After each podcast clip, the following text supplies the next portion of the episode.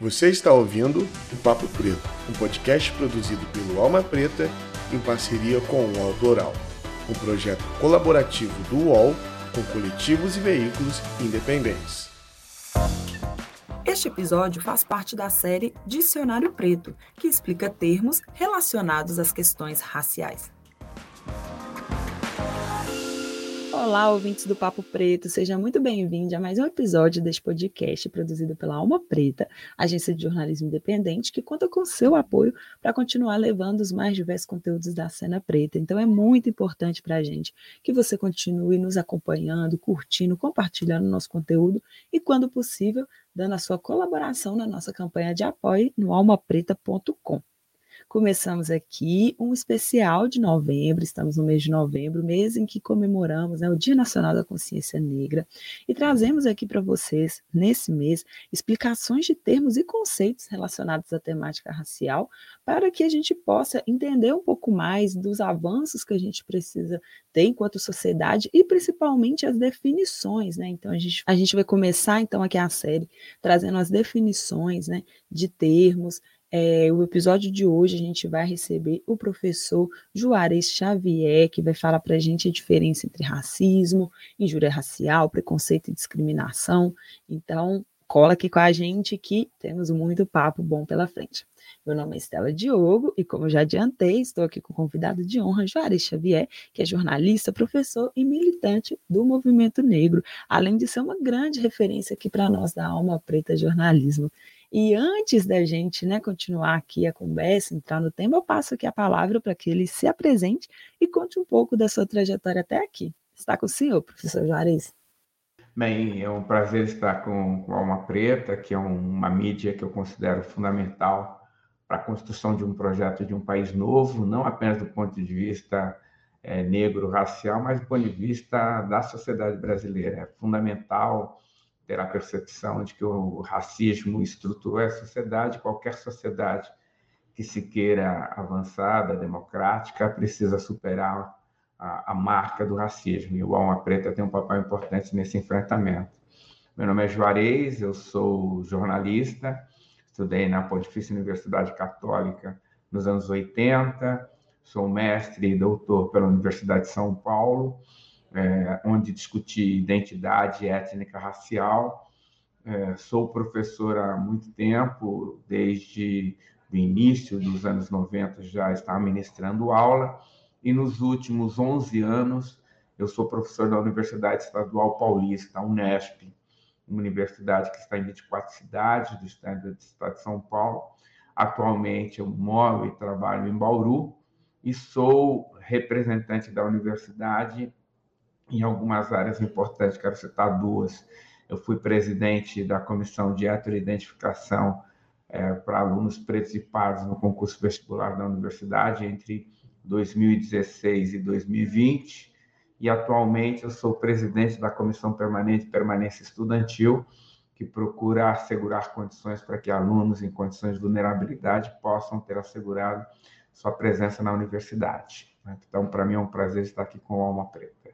O prazer é todo nosso de receber o senhor aqui. Muito bom o ponto que o senhor trouxe, né, da sua atuação aí na comissão de avaliação, né, dentro das cotas. É, eu sou fruto, né, de, da política de cotas, então é muito importante a gente estar tá no marcador aí de 10 anos, né, da lei de cotas, então é bom reforçar isso, essa importância que não só dá esse incentivo, né, para que a população negra acesse as universidades, mas também é, se veja, né, como uma possibilidade porque durante muito tempo isso nem era uma, uma possibilidade para a gente, né, enquanto população. Então, vamos né, agora entrar aqui no tema. É, para começar aqui a rodada de perguntas, né? É, Vamos falar então, professor, da diferença né, entre o racismo, que engloba a injúria racial, preconceito e discriminação, que é muito importante aqui a gente deixar claro é, que são né, termos distintos. Eu tenho a impressão, e isso é positivo, que o movimento social de negros foi, nesses últimos 100 anos de luta política, compreendendo a distinção desses conceitos. Eles são conceitos que estão amarrados, né, estão articulados entre si, eles são complementares é, é, e não são é, oposição. mas é para precisar melhor a natureza da expressão do racismo na sociedade brasileira, por isso o aprofundamento desses conceitos, para que a gente possa ter estratégias políticas adequadas para o enfrentamento das múltiplas dimensões da manifestação do racismo. O racismo, eu gosto de definir a partir da sua realidade e das suas consequências sociais. O racismo, ele é o aniquilamento. É isso que é o racismo a execução, o genocídio, é, a eliminação, o extermínio de um grupo racial. Né? O racismo é isso. Não existe racismo moderado, não existe racismo cordial, não existe racismo civilizado, não existe racismo de perfil humano. O racismo ele implica a eliminação física de um outro grupo. No Brasil, esse racismo vai sendo alimentado do ponto de vista da sua característica sistema, sistêmica e estrutural é, ao longo de séculos. Desde o primeiro momento em que a população negra chega ao Brasil, já com estigma de ser uma população é, é, inferior, segundo esse estigma, em relação à população branca, já chega com esse estigma no Brasil, ela vai passando por um processo que resultou naquilo que nós chamamos hoje de descartabilidade humana. A população negra era tida não como ser humano, mas como objeto, e ela era descartável nesse processo. É, descartável no sentido da brutalidade da violência. É, o Brasil recebeu 4,8 milhões, segundo os dados, de mulheres, homens e crianças negras. Há um dado interessante que nesse período da vigência do racismo no Brasil, da escravização no Brasil, de cada 100 pessoas que ingressaram no país, mais de 80 eram mulheres, homens e crianças negras durante esse período todo. E o processo de, de utilização é, brutal da população negra, associado ao genocídio dos povos indígenas, criou no Brasil o que nós chamamos de descartabilidade humana, com marcadores étnico-raciais, de gênero e de classe social. Morrem pessoas pretas, mulheres e pobres em escala industrial no Brasil. Isso é o racismo no Brasil, que se associou a dois outros é, mecanismos de, de violência contra a população negra, que é importante destacar. Um é a ideia da subcidadania. A população negra nunca construiu um status de cidadania plena na sociedade brasileira os mecanismos constitucionais impediram que isso acontecesse. Por isso, você tem uma população que vive uma subcidadania, né, segregada na periferia, sem direitos ao Estado democrático de direitos, sem direitos a questões fundamentais da sociedade brasileira. E um segundo fenômeno associado a esse é o apartheid que a sociedade brasileira criou para a população negra. A população que foi abandonada nesse processo de aniquilamento, é, apartada de qualquer acesso é, organizado, responsável com política pública ao exercício da cidadania, acabou cristalizando uma situação de apartheid. Então, o racismo é isso: é o aniquilamento do elemento é, é, é, é negro na sociedade brasileira, ou não branco na sociedade brasileira, que associa o aspecto da subcidadania a esse processo de aniquilamento e associa esse processo à ideia do apartheid. É isso que é o racismo. Não tem racismo moderado, não tem racismo cordial, não tem racismo de face humana. Ele é um aniquilamento. Associado a isso está o estigma, a constituição do estigma que passou a, a perseguir a população negra, em especial no século XIX né, é, já com as lutas abolicionistas é, deflagradas pelo mundo afora, batendo a porta da sociedade brasileira. Já vi o grande exemplo do Haiti, entre 1791 e 1804, que promoveu uma grande revolução negra, a, a, primeira e até agora registrada única revolução negra, em que os escravizados tomam o poder político e desmantelam a escravidão né, desmantelam a partir de um processo revolucionário a escravização, e isso causou espanto às classes é, é, elitistas e escravocratas de todas, a América, de todas as Américas. América do Norte, América do Sul, América Central, todos ficaram assustados com a Revolução Haitiana, que liquidou os escravocratas brancos do território é, do Haiti. Então, esse medo fez com que é, o abolicionismo batesse as portas das principais sociedades escravocratas das Américas e criou-se o mecanismo de se pensar no Brasil a substituição dessa população. Era um processo de, é, de tentar controlar a abolição de forma lenta, gradual, segura e a conta-gotas, e criou-se um estigma em relação à população negra. O principal estigma é que a população negra era inferior biologicamente à população branca, né, fato descartado por toda a ciência, né, não existe diferenças biológicas é, estruturantes e significativas entre as populações de grupos étnico-raciais diferentes, daí caiu por terra essa ideia, mas se procurou trabalhar com esse estigma de que a população negra era inferior e ela tinha contaminado, entre aspas, a sociedade brasileira com o sangue africano. Então, esse estigma ele foi importante, porque justificou a construção de uma política de segregação e substituição da população negra. A partir daí, os estigmas começam a se constituir em preconceitos, ideias preconcebidas contra a população negra. A população negra, que sempre foi a população que mais trabalhou na história do Brasil entre o século XVI e o século XIX, a única que trabalhou, né, associada ao trabalho escravizado das populações indígenas, passa a ser classificada como vagabunda, como vadia, com a população que não gosta de trabalhar. Todos nós sabemos a grande presença do colono negro no Brasil, a partir da classificação de Manuel Quirino, que mostrou que o Brasil é, é, é, foi construído com a mão de obra negra. Foi construído pelos braços e mãos negras, pela inteligência negra, pelo corpo negro, pela alma negra. É, os dados que os mostram e, e, apontam nessa direção, como bem apontou Manuel Quirino, com colonos né, negros. Né? Então, houve uma tentativa de um estigma de que o negro era vagabundo, de que o negro era violento, de que o negro era indisciplinado e, portanto, inadequado para o trabalho industrial que começava a se desenhar no Brasil a partir do final do século XIX. E isso é um preconceito que justificava a violência, a brutalidade e a segregação da população negra, que também vigiu em relação à mulher negra. Né?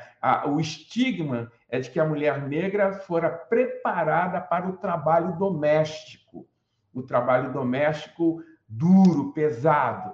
Né? O estigma é que a mulher negra é, é, era hipersexualizada. Né? O estigma é que a mulher negra não tinha responsabilidade na constituição é, da sua família. Esses estigmas, eles mobilizaram ideias preconceituosas. O que são essas ideias preconceituosas? São ideias que não correspondem à realidade. Mulheres e homens negros foram os principais atores é, da construção do Brasil e tais estigmas não correspondiam à realidade, mas eles tiveram um papel importante no passado e hoje para discriminar a população negra. Uma lei como a 10.639 tinha por objetivo eliminar esse estigma no campo da educação. A ideia é que se pudesse ter no ensino é, é, no Brasil desde a mais tenra idade, a história dos povos africanos e a história dos negros no Brasil, para justamente combater essa ideia preconceituosa em relação à população negra, mostrando que, de fato, foram as mãos negras que construíram esse país, a alma negra que constituiu a estrutura desse país. Então, o preconceito, a ideia preconcebida, o preconceito racial, são estigmas construídos contra a população negra para justificar a violência e a brutalidade contra essa população, e é necessário ter políticas públicas que façam enfrentamento ao preconceito. A discriminação racial, a segregação racial, o apartheid racial, é a política adotada no final do século XIX, entre século XIX e século XX no Brasil, para separar a população negra dos seus direitos como trabalhadores. se a política do racismo era o aniquilamento e o abandono da população negra, entre 1780 e 1930, adota, entre 1870, 1870 e 1930, adota-se uma política de segregação da população negra, é um apartheid da população negra. É nesse período que chegam os cerca de 3 milhões de europeus brancos que vêm para o Brasil para substituir a população negra, é, é, alimentada pelo estigma de que era uma população não estava preparada para o trabalho moderno assalariado. Então, chega a esses 3 milhões, cerca de 3 milhões de europeus brancos, e ocupam um lugar exclusivo no sistema de cota que era ocupado pelos negros, ocupa esse lugar no trabalho formal assalariado. Era um projeto, era um objetivo, era uma meta definida pelo Estado brasileiro, substituir os trabalhadores negros no mercado formal de trabalho e se deu nesse processo de 1870 a 1930. Tendo acesso ao trabalho formal, né, esse é, é, colono branco tem acesso também à possibilidade de educação e formação educacional. E começam a formar nesse processo os principais agentes gestores do Estado, do mercado e da sociedade. Haja vista, por exemplo, quando se olha hoje o perfil do judiciário, ele é fundamentalmente branco e masculino. Então, todo esse processo de acesso exclusivo à educação permitiu à população negra ter uma a população branca ter uma vantagem comparativa em relação à população negra no processo de formação e ocupação de cargos estratégicos importantes no Estado, no mercado e na sociedade. Permitiu também à população branca ser a base da constituição da classe média brasileira. É ela quem vai ocupar os melhores espaços no território, onde tem acesso à água potável, onde vai ter acesso à iluminação, a esgotos tratáveis, vai ter acesso a local onde vai ser concentrado os equipamentos ou equipamentos sociais de atendimento, de área de saúde, da educação, né? onde estão os melhores trabalhos. Né? Você tem uma região central onde você tem concentrado esse processo e a população negra é segregada, ela é discriminada, ela é empurrada para a periferia da cidade, onde não existe nenhuma dessas condições asseguradas a quem mora no centro da cidade, os lugares mais ricos do território, para construir sua cidadania. E, por último, como fator fundamental da discriminação, é o acesso à estrutura política de poder. É, toda a estrutura política de poder foi ocupada exclusivamente pela população branca. E esta população transformou em lei os seus privilégios, transformou em lei aquilo que foi é, é, assegurada a ela a partir dessa política, de, é, essa política pública de segregação no formato de cotas exclusivamente para a população branca. Isso fez com que é, as políticas asseguradas elas garantissem o privilégio dessa população e negando direitos à população negra. Por exemplo, o Brasil é, não tem nenhum imposto sobre grandes fortunas, sobre direito de herança, sobre lucro, mas tem imposto sobre o trabalho. É, isso mostra a natureza distintiva e discriminatória da política no Brasil. Então, dessa forma, nós achamos que é importante é, distinguir o racismo sistêmico, com um processo de aniquilamento, é, é, que é necessário desmontar essa máquina, máquina de execução da população negra para poder superar o racismo. É, o preconceito precisa ser combatido Há políticas públicas importantes que possam assegurar o combate ao preconceito e a discriminação pode ser combatida com políticas públicas. A lei de, de políticas de ação afirmativas na universidade mostra isso. É criar condições para que a população negra possa acessar é, é, em nível de igual, igualdade com outros setores da sociedade brasileira, a educação de qualidade, onde faz pesquisa, onde se faz ciência de qualidade, onde tem formação de qualidade para poder superar o racismo. Distinguir racismo, que é aniquilação, preconceito, que é a ideia de menor-valia, e discriminação, que é o apartheid, é fundamental para a definição das políticas públicas mais apropriadas de enfrentamento ao racismo. Justamente, muito bom aí a explicação, acho que ficou bem claro, e, e, principalmente essa importância dessa conscientização, né, e desse, desse entendimento também para que as pessoas identifiquem né, e saibam o que está acontecendo, né, por nome ao que está acontecendo, o que está passando. E aqui tem dados é, importantes aqui que eu trouxe para a gente, é, da Secretaria de Justiça e Cidadania do Estado de São Paulo, que os casos de racismo, né, só aqui no estado de São Paulo, é, no primeiro semestre de 2022 já superaram o total dos dois anos anteriores. É, nos seis primeiros meses já foram registrados 265 casos, o número né, maior do que entre 2019 e 2021. E aí, é, com isso, o senhor acredita que o aumento desses casos se deve a uma maior conscientização desses crimes, que resulta em denúncias e não mais silenciamentos, ou seria mesmo só o aumento dos casos em si, é, onde né, as pessoas estão se sentindo mais livres ou mais à vontade de cometer mesmo é, o racismo? Uma ação está associada à outra. É, o resultado fundamental é do avanço político da sociedade, da população negra no enfrentamento ao racismo. É, é, nesse período pós-abolição, é, foram construídas pela população negra estratégias políticas importantes de enfrentamento ao racismo. Luiz Gama, por exemplo, com seu jornalismo combativo, ajudava a denunciar o racismo, a mobilizar a população negra e contribuir com a organização da população negra, da mesma forma que o Alma Preta faz hoje. A Frente Negra Brasileira ajudou a denunciar, organizar e mobilizar a população negra é, contra os absurdos da sociedade brasileira, em que o racismo era aberto e escancarado, a despeito da ideia da democracia racial, e há registros de pessoas que viveram na condição de escravizadas até a década de 20 e 30 no Brasil.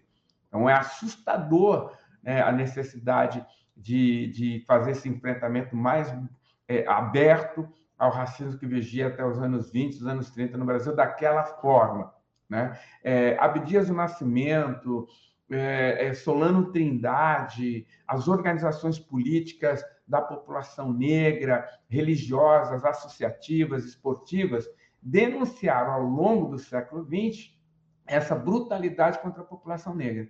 Denunciou, mobilizou e organizou. O movimento negro unificado contra a discriminação racial faz a mesma coisa nos anos 70. Né? É, é, é, quando surge em 1978, surge com essa pauta política. E desde então, o movimento negro moderno tem avançado na ideia da, da identidade negra, do pertencimento negro, da denúncia do racismo, preconceito e discriminação, da exigência de políticas públicas que pudessem atender à aspiração da população negra e, portanto, é, do enfrentamento ao racismo. Né? Políticas como não deixe sua cor passar em branco, denuncie o racismo, se rebele contra o racismo, se manifeste contra o racismo, foi sempre é, é, políticas importantes orientadas pelo movimento social de negros. Então, é natural que 100 anos de luta persistente, sistemática contra o racismo, fizesse com que a população negra, ao assumir a sua identidade negra positiva é, assumisse também é, é, a, a política de denúncia baseada na política pública conquistada pela população negra na Constituição de 1988, que foi a primeira Constituição que criminaliza o racismo, prever a possibilidade de políticas públicas. Então, a partir dessa perspectiva, é natural que o movimento social de negros comece, de fato, a denunciar mais. Então, há mais denúncia porque os negros não querem sofrer a violência calados. Há uma legislação conquistada pela população negra e essa legislação precisa ser mobilizada. Então, isso está acontecendo com muita frequência. Jovens negros, velhos negros, pessoas de meia idade negros e negras estão, então, estão assumindo é, cada vez mais um papel ativo na, na, na denúncia é, de atos de, de preconceito, discriminação e de racismo. Então, há um aumento desse processo. Como a relação é uma relação dinâmica, associada, há também o aumento do discurso político é, racista. É, é, Florestan Fernandes dizia que o brasileiro tinha preconceito de ser preconceituoso. Isso não existe mais. A política pública adotada no mundo inteiro, a partir do final dos anos 70, início dos anos 80, que passa a ter é, um discurso de segregação, de apropriação das riquezas nacionais estimula o surgimento de uma proposta política de caráter racista. É, é, ao longo do século XX, entre a Segunda Guerra Mundial e os anos 80, os anos 90, as políticas de ação afirmativa, as políticas públicas foram predominantes. A partir desse período, adota-se a ideia política do neoliberalismo. E o neoliberalismo é a segregação, é a violência, a brutalidade. Então, há no Brasil uma reação desse setor de extrema-direita contrário aos avanços políticos da população negra, é, contrário às conquistas obtidas, constitucionais obtidas em 1988. E isso cresce também. As pessoas perderam a vergonha de serem racistas, misóginas e elitistas. Então, isso faz com que haja uma agudização é, das práticas de racismo e das denúncias da prática de racismo. Né? É, é, é, é isso é um processo que, é, que caminha de mãos dadas. Né? quanto mais avançarmos no sentido da luta contra o racismo, mais os setores escravocratas, racistas, segregacionistas vão sair das, dos seus bueiros e exporem as suas posições políticas de caráter racista. Por isso é fundamental, emergente, o avanço nessas políticas antirracistas. Né? Precisamos avançar na denúncia, é fundamental denunciar, fazer boletim de ocorrência, denunciar é, é, de todas as formas possíveis. É necessário mobilizar a população negra contra essas práticas, é, em qualquer âmbito em que essas práticas se, se, se deem, é necessário que você tenha ali pessoas negras mobilizadas contra o racismo na sociedade, na universidade, nas organizações políticas, no esporte, em todos os lugares onde ele acontecer, nos shoppings, nos supermercados, nas lojas de, de departamentos, onde aconteceu o racismo, é necessário mobilizar as pessoas para denunciar o racismo. E é fundamental a organização política da população negra para dar continuidade a esse processo de enfrentamento ao racismo. Então, são três questões fundamentais que foram construídos ao longo desse período é, é, pós-abolição para que a população negra é, é, é, é, se manifeste contra o racismo e impactem esses dados que você apresentou aqui para nós, né? que é a questão da denúncia do racismo, da mobilização contra o racismo e da organização política da população negra para fazer o enfrentamento ao racismo. Em especial, esse racismo aberto, descarado, desavergonhado e criminoso que nós estamos vendo surgir no Brasil, em especial nesses últimos quatro, cinco anos, com a emergência da extrema-direita no Brasil. Justamente, e é isso, né? Faz parte também dessa política, essa busca né, de uma construção de uma sociedade antirracista, também essas denúncias, é não se calar por nomes. A gente teve aí o caso recente lá do Ed Júnior, que foi todo mundo para a porta do prédio dele, né? Fazer barulho, manifestar porque é isso, né? Não dá para é, aguentar mais calados, né? Não dá mais para silenciar essas formas de, de repressão e racismo, né? E aí, é, pensando nisso, né? O que é, então, a gente construir, né? Uma sociedade ser antirracista, né? Que a gente também está falando de algo que é para toda a sociedade, né? Muita gente ainda quer colocar essa função ou essa, essa medida na mão das pessoas pretas, tipo, ah, ser antirracista e pensar nisso, mas é algo para ser construído socialmente realmente né, por todo, todo mundo. Então, o que a gente fala é, do que a gente está chamando né, o, uma política antirracista e o que é ser antirracista também. Uma política antirracista ela precisa, primeiro, lutar pelo desmonte desse dispositivo de repressão e coerção constituído desde 1808 como Estado brasileiro, mas desde sempre na história do Brasil, que tem como foco central a população negra. Né? Todos os dados mostram isso, esse mecanismo brutal de coerção, né? encarceramento, violência, é, é, aprisionamento, é, é brutalidade, é, eliminação física da população negra. Né? Há um dispositivo de coerção e violência constituído na sociedade brasileira que precisa ser desmontado, desmontado. Né? Não se avança para uma sociedade de, de Estado democrático de direito com um dispositivo de brutalidade que afeta fundamentalmente a população negra, nas duas pontas da equação. O racismo é tão perverso que ele produz violência contra a população negra civil e contra a população negra militar. Né? O Brasil é o país que mais mata pretos e pardos no mundo, mas também é de mais morrem policiais pretos. Né? É um dado interessante para ser observado. Esse dispositivo de coerção e violência precisa ser desmontado para assegurar a vidas negras, para assegurar a importância das vidas negras nas duas pontas da equação. Uma segunda questão importante é desmontar o mecanismo de persuasão construído no Brasil.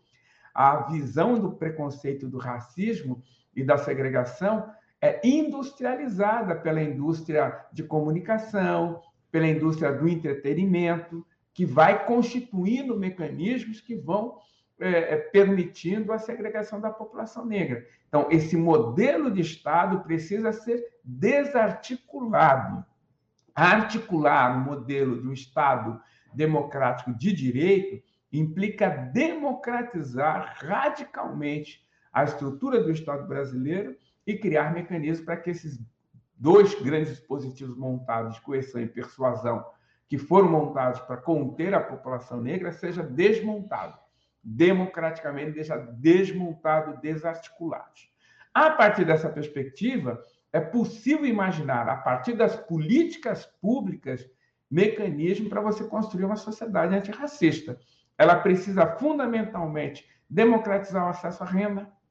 Não é possível você ter um modelo de organização econômica que faz com que mais 50% da população brasileira, fundamentalmente negra, esteja no mercado informal. É necessário que a população negra acesse o mercado formal de trabalho, privado e público é necessário universalizar para a população negra o acesso à educação de saúde. As políticas públicas são fundamentais nesse processo de educação, de lazer, do bem viver. Né? É fundamental assegurar o acesso da população negra a esses processos educacionais para que ela possa acessar a sua, a sua é, plena democracia, a sua plena cidadania.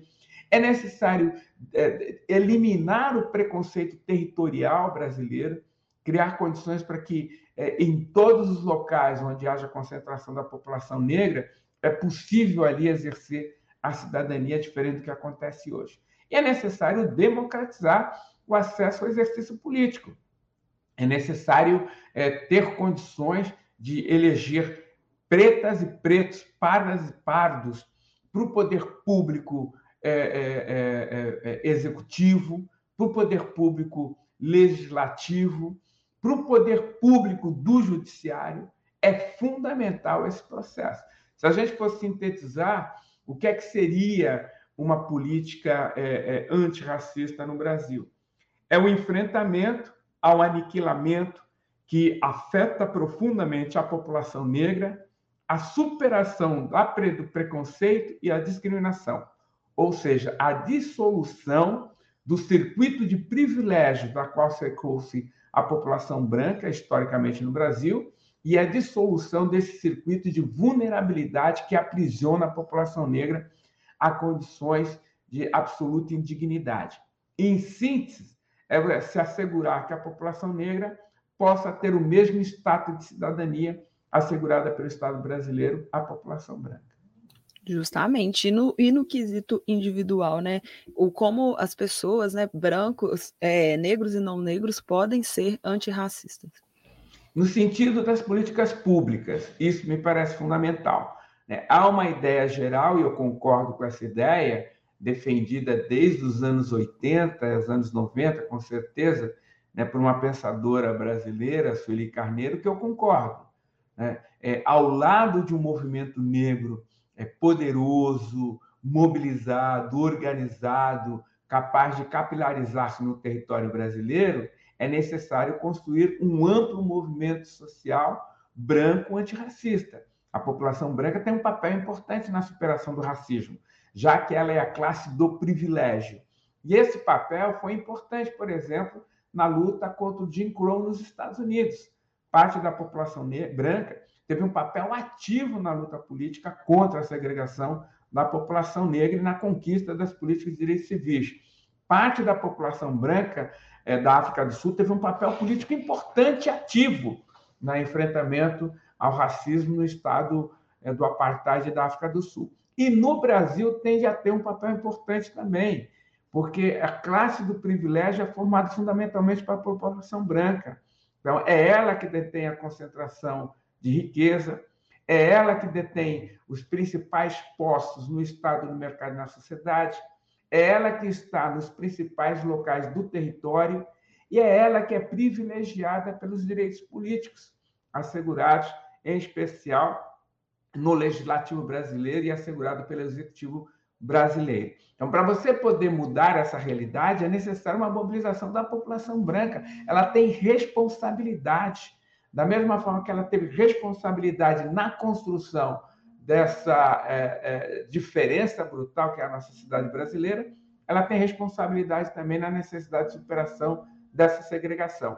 É, Faz-se necessário um movimento negro ativo, mobilizado, organizado, mas é importante também que a população branca assuma suas responsabilidades no enfrentamento ao racismo, constituindo, criando um amplo movimento antirracista branco na sociedade brasileira.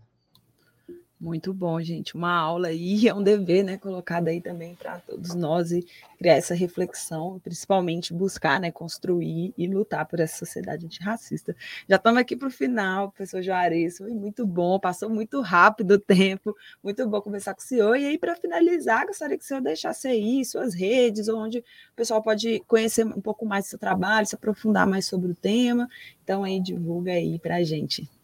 Bom, eu sou professor da Universidade Estadual Paulista, da Faculdade de Arquitetura, Arte, Comunicação e Design na cidade de Bauru. Né? É, trabalho com, na graduação com o curso de jornalismo, as relações das redes estão, estão abertas para contato, meu e-mail, telefone ficam à disposição. Né? No mestrado, eu trabalho com mídia e tecnologia, é, coordeno um grupo de pesquisa chamado Neocreativa, Núcleo de Estudos é, e observação em economia criativa, com quatro eixos de trabalho: mídia radical, cultura é, é, popular, cultura é, é, subalterna, tecnologias sociais das populações em condições de vulnerabilidade e interseccionalidade de enfrentamento ao racismo. O material do Neocreativa está à disposição.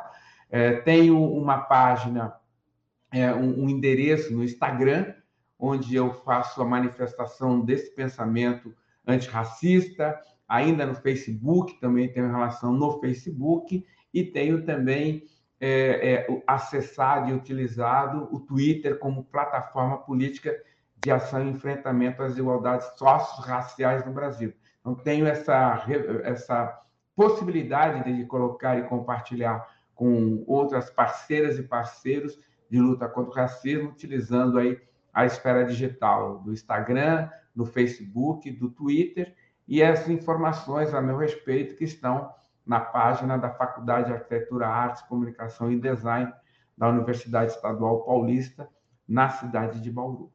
Muito bom, gente. Vale muito a pena seguir e acompanhar aí o trabalho do professor Juarez, para quem conhece, quem conhece, continuar aí acompanhando, compartilhando, e também aqui da Alma Preta, né? Para a gente é, poder continuar trazendo esses conteúdos e debater sobre as temáticas raciais, é, que a gente faz um jornalismo independente, livre, então é muito importante o apoio de cada um de vocês. Mais uma vez, muito obrigada pela sua participação, tá? É, agradeço demais. E as portas são sempre abertas aí da Alma Preta. Eu que agradeço, para mim é sempre um prazer estar com a Alma. Desde o início, é, eu sou um entusiasmado com o trabalho do Alma, gosto de me envolver com o trabalho do Alma como jornalista, como cidadão, como pessoa preta comprometida com a construção de uma sociedade antirracista, democrática, inclusiva, acolhedora e que seja capaz de assegurar o bem viver para a população preta e parda brasileira. Né? Então, compromissado com esse projeto, é sempre um prazer estar com a Alma Preta, porque eu vejo esses valores nas ações políticas, técnicas, deontológicas do Alma Preta. Você ouviu o Papo Preto, um podcast produzido pelo Alma Preta em parceria com o UOL Plural, um projeto colaborativo entre o UOL e coletivos e veículos independentes.